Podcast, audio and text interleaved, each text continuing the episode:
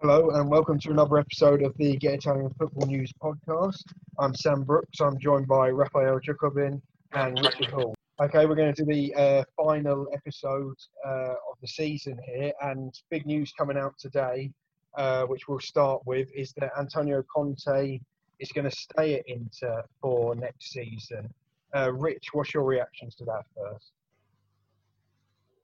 first?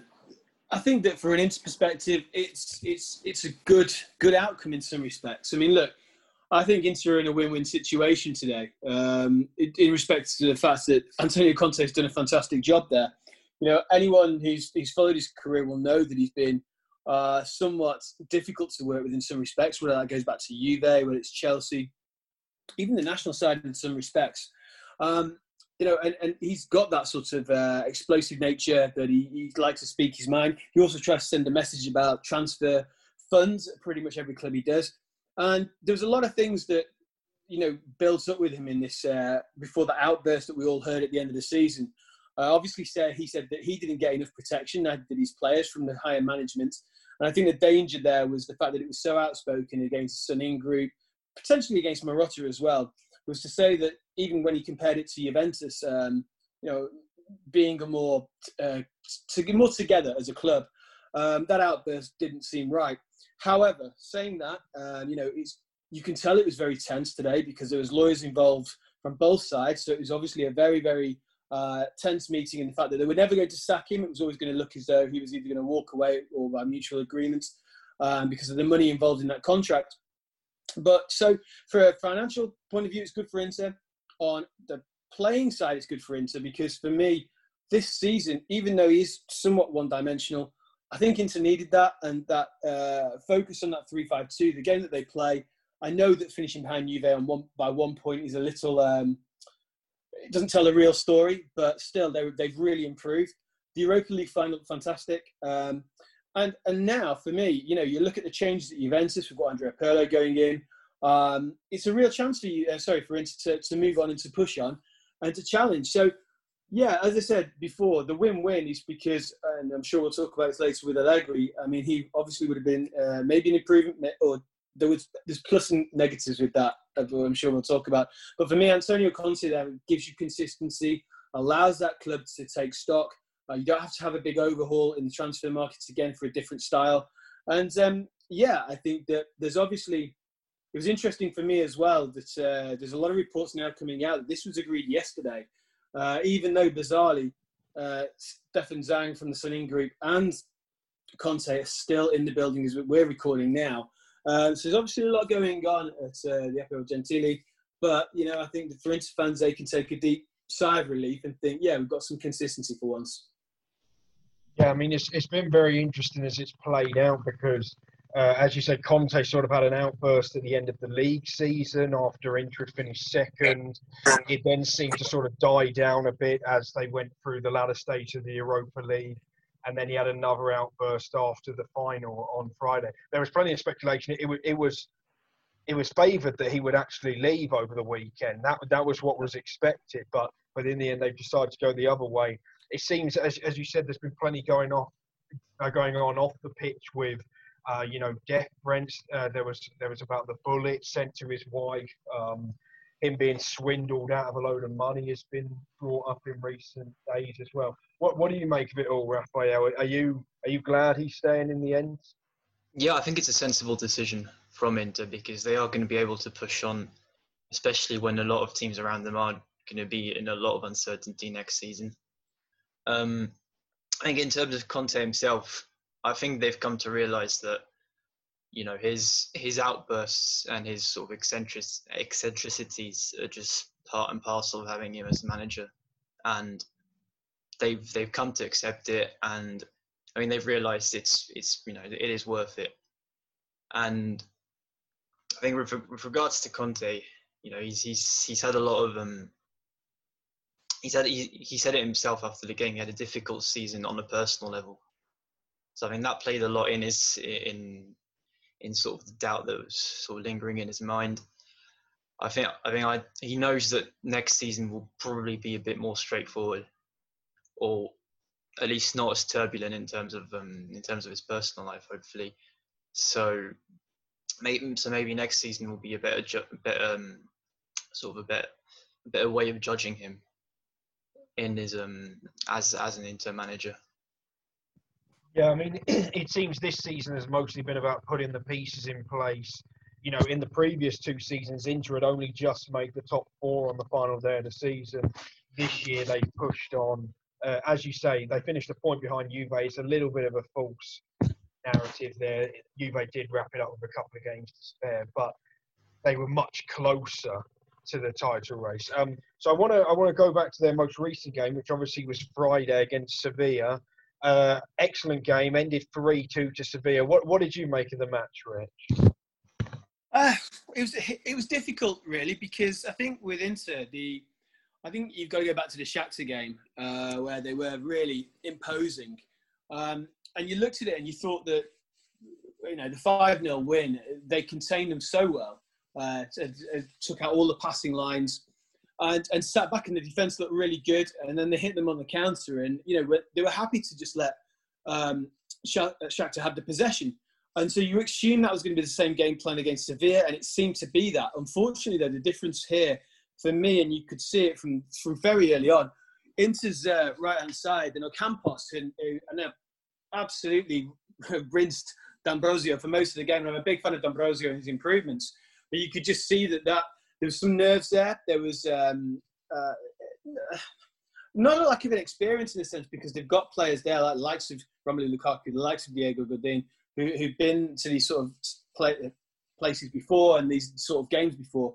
But there's players on that pitch like Bastoni, like Lautaro Martinez, like Varela, that just seem to not be at the races, a little nervous. And Sevilla then got those passing lines in. I mean, Luke de Jong, you know, they really took advantage of that. He took advantage of that bit of weak defending. And for me, then Inter just showed a lot of fight, and they were powerful. They did counter attack, and they didn't give up. And I think that was a real sort of characteristic of a Conte team at the moment, and the way they're looking. And they didn't divert from the plan. They didn't stop doing what they were doing, told to do in the instructions. The problem, the only criticism against Conte, potentially the substitutions when they eventually came on, because I think, you know, you're talking nearly 80 minutes and you're bringing on Christian Eriksen, who hasn't really been playing particularly well, like Sanchez back from injury, to Moses, who really, you know, very in and out of games. And it was too late for those to have any real influence. The end of the day with Lukaku, it was unlucky. I think that game could have gone either way. But, you know, as a lot of those Inter players said at the end of the game, I think they can take this as a starting point. Ideally, yes, if they'd have won that game, they could have really gone into this season thinking, okay, this is a massive chance, and it's always good to win trophies. But I still think there's a lot of positives there. You're playing against a team. I mean, Sevilla, even if it's not always the same coach or the same players, you know, there's always a feeling around teams who continually win things, just like it would be at Juventus or Paris Saint-Germain in France. You know, if you're part of a unit or an institution that win things, it resonates with you. So, overall, errors in the game, yes, but overall positives to take out of it. Yeah, and I think, as you said, Lukaku was involved in a couple of key moments in the game. Just wanted to get your thoughts on this, Raphael. First of all, should the Sevilla defender possibly have been sent off in conceding the penalty early on? That was quite a debatable call as to whether he was actually trying to get back to play the ball. And also, how do you sum up Lukaku's season as a whole? He obviously equalled Ronaldo's record for number of goals in a debut season for Inter, although he did, unfortunately, score the own goal that cost them the game in the end on Friday. But how do you sum up Lukaku's season as a whole? I would say that it's sort of a cliche, isn't it? But that the best player is the one that makes the mistake in the final to sort of to cause a defeat, and I think that was the case on Friday. You know, it really is sort of fit in a narrative in a way. The fact that Lukaku was the one who would score the own goal, especially considering he turned it in from the shot of the defender who took him down and who I think should have been sent off. I think there's I think the referee should probably have applied a bit of common sense in the sense that there is that rule that with when it comes to penalties, there is that double sanction with the yellow card and the penalty. But at the same time, it was a clear goal scoring opportunity, and it was the last defender. And I mean, undeniably, it would have been a goal. So, I mean, yeah, I think he should have been sent off. I mean, in terms of Lukaku's season, you know, obviously the own goal doesn't take anything away from it. It's been a barnstorming season from him. Clearly, he's been the talisman for Inter this season as well. He's led from the front. He's really impressed from his hold-up play, especially. I think. I think that's the one key aspect where he's really shone. He's the way he sort of brings players around him and manages with his foot with a good first touch as well. So yeah, no, I would say that going forward he is going to be the main man for Inter as well. Yeah, and I just wanted to touch on a couple of other players who've had sort of mixed fortunes for Inter, just looking ahead to next season. Someone who really impressed, particularly in the semi-final actually, was Nicolò Barella. Although his counterpart in midfield, Christian Eriksen, he came in January, was expected to sort of lift things, particularly in the creative department for Inter. And it hasn't happened for him yet. What are your feelings on those two players, Rich, and how important they'll be next season? Could you see Eriksen turning it around and becoming a key player for Inter, or do you think he's going to continue to struggle?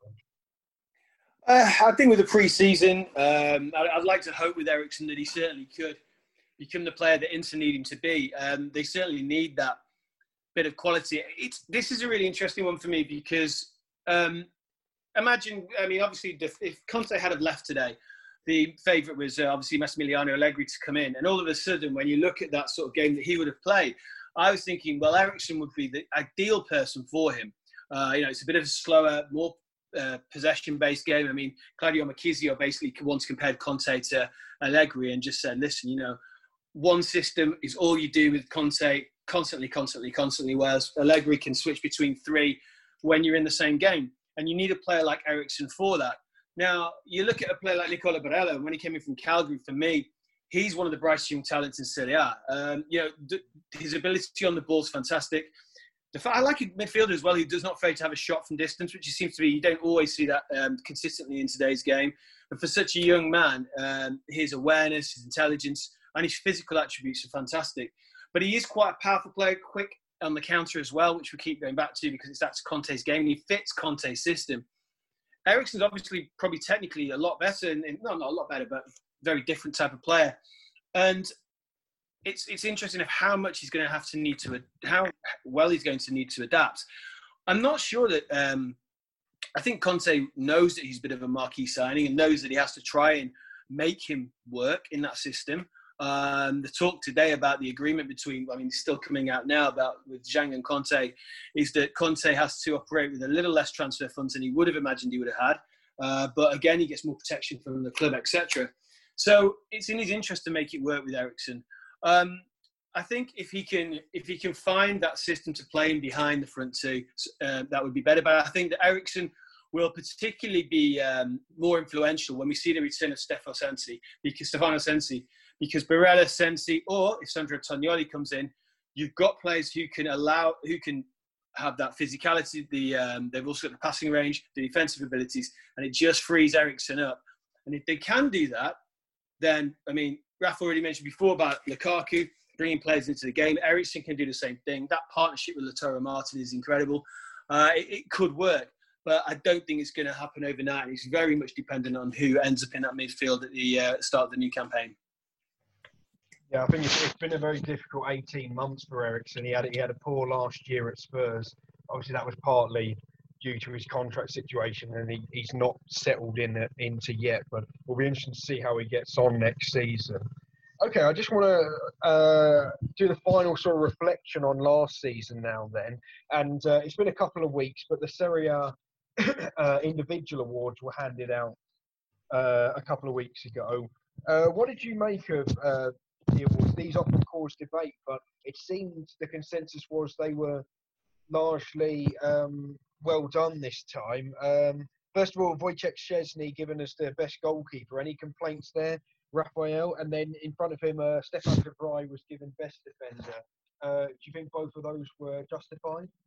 I'd say they were, yeah. I think Szczesny had a very solid season. He's proved time and time again that he's worthy of being the Juventus number one. I think Juan Musso from Udinese had a shout at the award, but I think at the same time you've got Szczesny has won the title with Juventus and Udinese haven't had the best of seasons, so I think it was well deserved on both fronts, yeah, for De Vrij as well. Yeah, and then as we move slightly further up the pitch, Papu Gomez was given best midfielder and Ciro Immobile best attacker. Are they pretty solid choices for you, Rich, there? Yeah, definitely. I think Papu Gomez,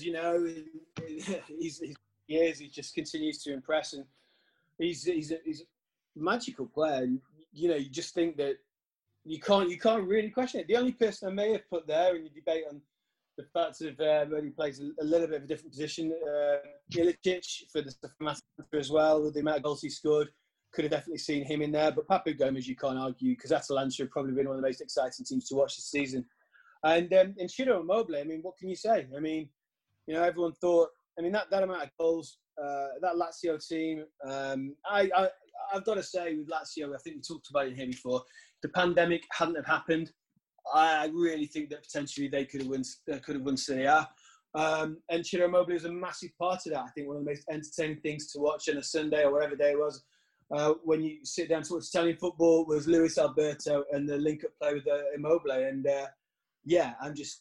a lot of credit to Simone Inzaghi as well for that. But, no question for Immobile. Yeah, and then finally, this one probably caused the most debate. The MVP award went to Paolo Dybala, who's had a sensational last season after really struggling the previous year. What did you make of this award, Raphael? He got the nod over the likes of Immobile, Papu Gomez, even Cristiano Ronaldo. Do you think it was a fair call, or would you like to have seen it given to someone else? I would have liked it to see it given to Papu Gomez, but at the same time you have to sort of see that Paolo Dybala has basically led Juventus to this title. He's been the deciding factor. The way he's taken games by the scruff of their neck and sort of just provided that spark when Juventus really needed it, especially when they were struggling to sort of have that chemistry in attack. It was just after the lockdown when we came back, they were having a few problems scoring. But I think Dybala was a massive part of them sort of kicking on especially after the Coppa Italia defeat, sort of kicking on and going on that winning run. So I think it would be deserved, because ultimately he was the deciding factor this season. Yeah, I think obviously he's turned things around excellently over the last year or so. It seems Dybala or Papu Gomez, possibly Immobile, obviously. Those three were in the running, and any of those would have been worthy winners. Okay, I just want to look ahead to next season now then. And the big thing that's come out in the past couple of weeks, so Andrea Pirlo is the new Juventus manager. What do you make of his appointment, Rich? And do you think it possibly opens up the title race for the likes of Inter, Atalanta, maybe Lazio, given Pirlo's lack of experience so far? It's a hard one, because yes, definitely. The first thing, you look at Andrea Pirlo and you think, well, everyone's saying it's very much like the Zidane appointment at Madrid, although, to hire him as a coach of the under-23s. This is a guy who in his book said that he'd never wanted to be a coach, had no interest whatsoever. Then he sort of falls into the under-23s, and next thing he's in charge of, the most successful Italian team ever. And, it's quite bizarre. And you can understand that they're taking a bit of a gamble. I can understand that Sarri didn't really work. Not just for the fact of Sarri not working on the pitch and especially not getting that midfield right, but also for the fit. The Juventus want to have more than just They want to set a standard that's on and off the pitch. So for that, Pirlo works. No one really knows what his style's like, but interestingly, he's a huge disciple of Allegri, so you probably can expect a lot of possession-based football, maybe a little bit more defensive, which would probably suit this Juventus side a little bit more than Sarri's style. Probably still be quite Dybala, Ronaldo dependent, but we don't know. I think that's when I was mentioning about Antonio Conte for Inter, that consistency of keeping him there is massive, and I think that Inter can, with deep pockets, even not as deep as Conte once, can still go in and really challenge them. And as you say, Atalanta keep surprising us, the likes of Lazio, with some shrewd moves there, they could certainly keep going. And we don't know what's going to happen from Rome next season, although that looks like it's going to be a longer-term project. But it makes it interesting. It's a strange one because it does feel a little bit like a Zidane appointment because, you saw Ronaldo this season and Allegri, Maurizio Sarri, was giving him instructions and he was rolling his eyes. He didn't look interested in the slightest. Andrea Pirlo is going to get through to the likes of Cristiano Ronaldo, and if he looks like he's doing that, that will resonate through the whole team. But we don't know what he's going to be like, so it makes it interesting. But I really like the idea now that you've got if Pirlo does take on that Allegri style, it's going to be almost like the Juventus of old versus the Juventus of even older. So it's going to be quite interesting, I think. Yeah, I think, as you say, I don't think many people sort of predicted this for Pirlo. If you look back at sort of the Italian teams of the last 15 years that he's played in, we've seen the likes of Nesta and Gattuso go into management. And then from more recent Italian teams, I think you'd say that the likes of Chiellini, Barzagli, those sort of players, Chiellini obviously hasn't finished playing yet, but they're more natural leaders, whilst Pirlo seems quite quiet on the pitch and lets his play do the talking. What do you make of it all, Raphael? And also, how do you see the title race all playing out? Do you see it as a straight fight between Juventus and Inter, or could you see Atalanta and Lazio being involved again, possibly even Napoli coming back into the reckoning? I kind of agree with the point about it being a Zidane-style appointment, because Pirlo is the sort of manager who's going to have that gravitas, who's going to be able to command some respect from his players. But at the same time, I think we do have to be a bit wary of, the sort of players who have a reputation for being, when they are players, for being that they have a reputation for being, a very refined, cultured player, sort of the playmaker really, and that doesn't necessarily translate well to management afterwards. I think people are going to be expecting a very tactically refined sort of setup, and sort of Guardiola style in a way, which won't necessarily happen. I think people are going to have very high expectations for him, which could work against him. So I think Inter are going to be going into next season with the upper hand, just by virtue of the fact that they are established now. They have the security of having that core of a team and the manager on board. So I think it's going to be Inter the favourites. Juventus, just by virtue of coming off 9 wins in a row, are going to be obviously up there as well. And I'm not too sure about the other teams, because you don't really know if. It depends on the transfer window the Lazio have. They're coming off the back of a lot of sort of rejections in terms of transfers, and we have to sort of see if they are going to be able to get players in to make up for the positions that aren't really staffed by title winning worthy players.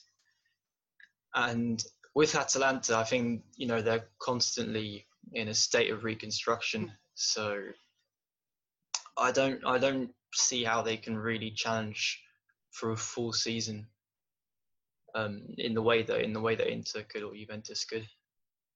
So I think it is going to be those two at the top, and then just the others sort of lagging behind. Yeah, I just add quickly. Sorry, can I just add that's a really good point about when you have a player that a manager that comes in who's a great player. I mean, Thierry Henry, for instance, was always criticised because whilst he had the charisma, and he does have a very similar, you know, very cool, very sophisticated kind of feel about him, like Pirlo does. But the biggest criticism of him as a coach and a manager was he used to get very frustrated with players who couldn't do what he could do. Yeah. Now, that's fine with Juventus because you've got Dybala and you've got Ronaldo, and I'm sure they'll listen to Pirlo, and if he says do that, they can do that. But from the midfield point of view, they need to back him in that market for the midfield because that midfield was really poor this season. And I don't think that, you know, okay, they've got rid of Matuidi already, but, you know, and Lysa Kadira, but, you know, those sort of players, if they'd have stayed, or even to the extent of, is he going to get frustrated with the likes of Aaron Ramsey? And even Bentancur, if he's telling them to do certain things in the midfield and they can't do it. So, you know, I think it's a really good point there because I think, you know, it's how much patience he has and how he sees it. Because if he could just organise a team and let them play to their full potential, then fine. But if you're expecting them to be Pirlo, then, well, there's only one Pirlo.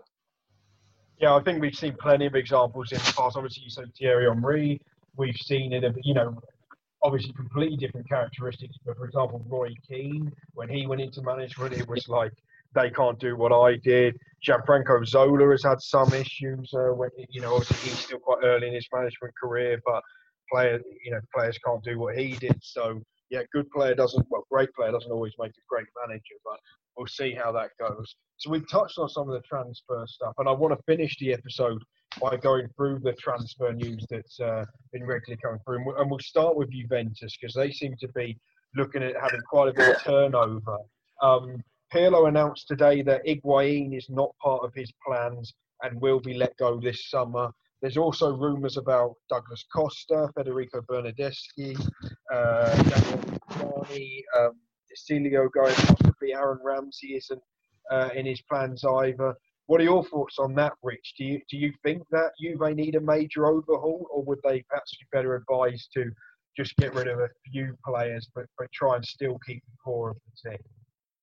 No, I think a lot of them are coming to the end of the tenure. You know, I mentioned about Kadira and Matuidi. And Ramsey's a difficult one, as with Douglas Costa, because, you know, you wonder, you know, even when you look at that squad, you know, they've had to overhaul the back line. They're slowly doing that, and it's working.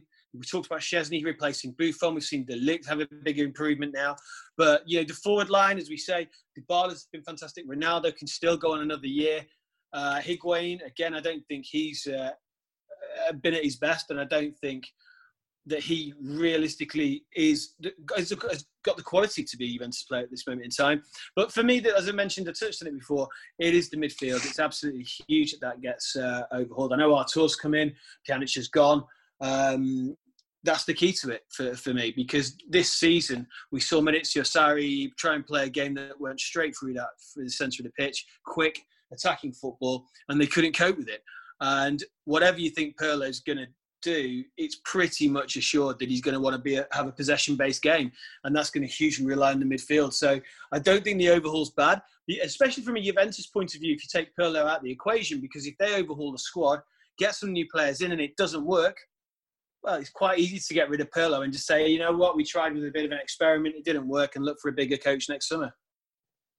Yeah, I think one of the other pieces of news that's come out in the past sort of week, there were some doubts as to whether Dybala was going to be, firmly in Pirlo's plans, or whether he might want a bit more of a focal point up front. Because obviously, Dybala sort of drifts from that centre forward position. What are your thoughts, Raphael? Could you see them maybe, you know, following through and getting Arkadiusz Milik or maybe Raul Jimenez from Wolves, who they've been linked with, or do you still expect it to be Ronaldo and Dybala pulling the side through next season? Yeah, I think if they were going to get one of those strikers, they would really just be there as sort of backup options, and as a sort of way of just providing a different profile of striker, because it's clear that Dybala's shown that he is, you know, he can be the main man, he can sort of be the leader of the attack in a way. Obviously, you have got Ronaldo as well, who's obviously at his age, he's still able to make the difference. So I think it will be those two anyway who take the attack forward.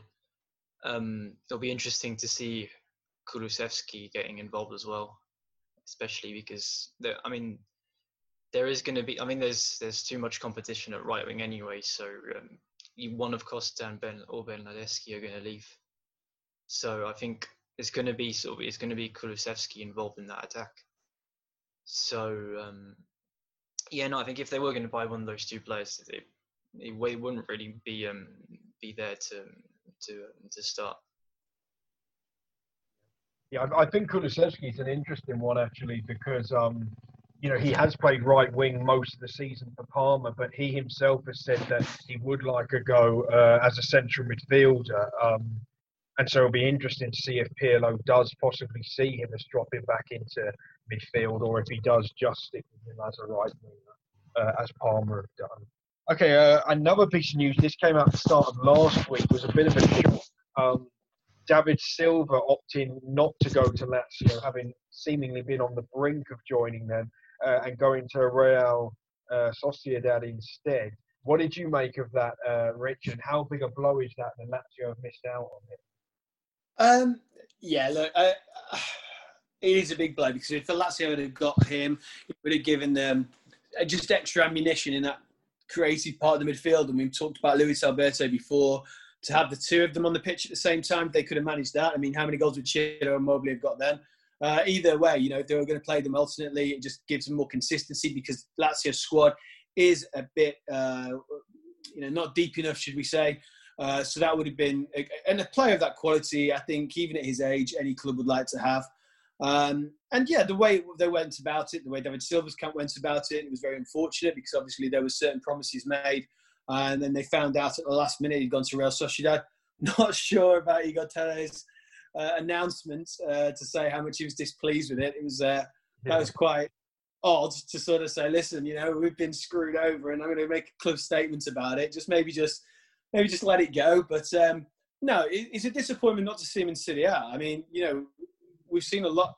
I think physically, I don't want to go to the differences between the Premier League and the different leagues. Obviously certain players can adapt to the physical presence of the Premier League, other ones to the intelligent nature of Serie A. But the game now is very quick in Serie A anyway. So to see him at his age, I don't think there's anything about either of those things. I think that he's still very capable of playing in the Premier League for a very long time, for a couple of years. Sorry, I think he's very capable of playing in Serie A or Spain. He's a physical, very quick player, a quick mind, and very intelligent. And I think that I would have loved to have seen him here, but I don't think it's the end of the world for Lazio because, as you guys alluded to before, they've got a difficult window because they've got that first 11. It's about finding players, and I think Raphael said it before about finding players who can come into the squad, a little like we've seen players like Casido in the past start to step up to the plate, and Johnny in a sense, and do a job, not to be world beaters, but to come in when there's injuries and to keep the momentum going. So that's Lazio's task. Yeah, I think it looks like they're going to get Mohamed Fares, who was at Spal last season. He looks like he could come in and be their left wing back next year. I think they really need a centre back because obviously they have a Cherby, but then they have the likes of Patrick and Luis Felipe who are a bit inconsistent, and Stefan Radu's getting on a bit. So it'll be interesting to see if they are able to strengthen that defence a little. Okay, we're just going to close on Inter's transfers because it seems they're going to have a very busy next few weeks. It seems they're closing on getting Marash Kumbula from Hellas Verona. That's almost done, it seems. Where do you think that leaves the likes of Milan Skriniar and Diego Godin, Raphael? Obviously, we see Godin has come back into the team in the last few weeks and Skriniar's been left out regularly. Could you see both of them or just one of them going, or could they both stay and just add good depth to that end? It'll be interesting to see because... I mean, Godin has looked a bit shaky. We saw he made a few errors in the Europa League final. So, will Conte depend on him? I'm not too sure. And will he want to be playing second fiddle? So, I think if one of the two were to leave, it would be Godin, because Skriniar has shown that he is, you know, he is up to the level. He is good enough to be the leader of the defense. So I think, yeah, Kumbula does look like he's going to come in.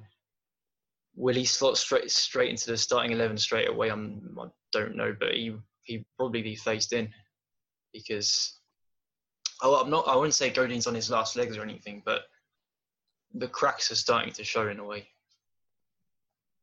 Yeah. I think obviously Godin, certainly at fault for that first goal, and allowed De Jong to run off him on Friday.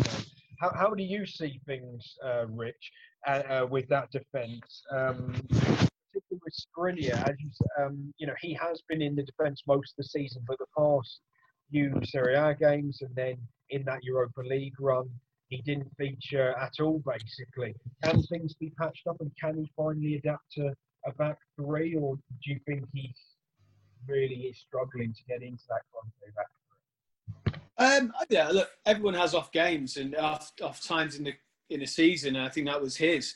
For me, Bastoni, De Vrij and Skriniar are still the best back three. I think the way Antonio Conte looked at that was it was a critical part in the season. He knows that Diego Godin's got a huge amount of experience. There's a lot of games coming thick and fast. Godin hadn't played very much in that season and looked probably fresher at that point. So he thought maybe in that particular time it would have made would have been more worthwhile. Moving forward, I completely agree that Godin's the man who should go. Not because he's performing badly, not because he's a bad defender.